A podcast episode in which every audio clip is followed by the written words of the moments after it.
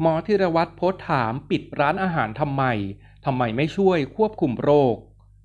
ภายหลังมีคำสั่งคุมเข้มโควิด 10 จังหวัด พื้นที่ควบคุมสูงสุดและเข้มงวด แน่นอนว่าผู้ที่รับผลกระทบ นั่นคือบรรดาร้านอาหาร เพราะถูกสั่งปิดไม่ให้นั่งทานภายในร้าน ล่าสุดวานนี้ 28 มิถุนายน 2564 ศาสตราจารย์นายแพทย์ธีรวัตรเหมะจุธา หัวหน้าศูนย์วิทยาศาสตร์สุขภาพโรคอุบัติใหม่ คณะแพทยศาสตร์ โรงพยาบาลจุฬาลงกรณ์โพสต์ผ่านเฟซบุ๊กส่วนตัว ตั้งคำถามถึงคำสั่งที่เกิดขึ้น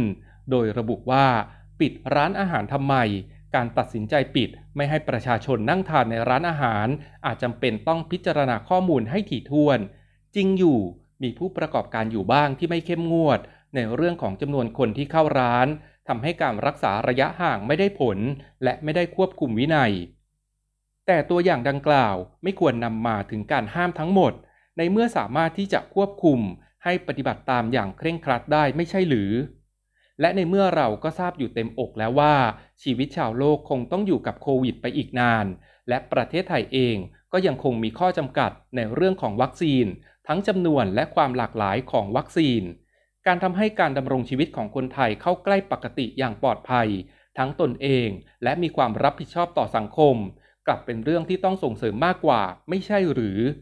การดูแลตัวอย่างที่ไม่ดี แต่ดีกลุ่มไปว่าเลวร้ายไปทั้งหมด นอกจากจะไม่ช่วยการควบคุมโรค แต่น่าจะเป็นการซ้ำเติมประชาชนและลูกจ้างที่มีอาชีพสุจริต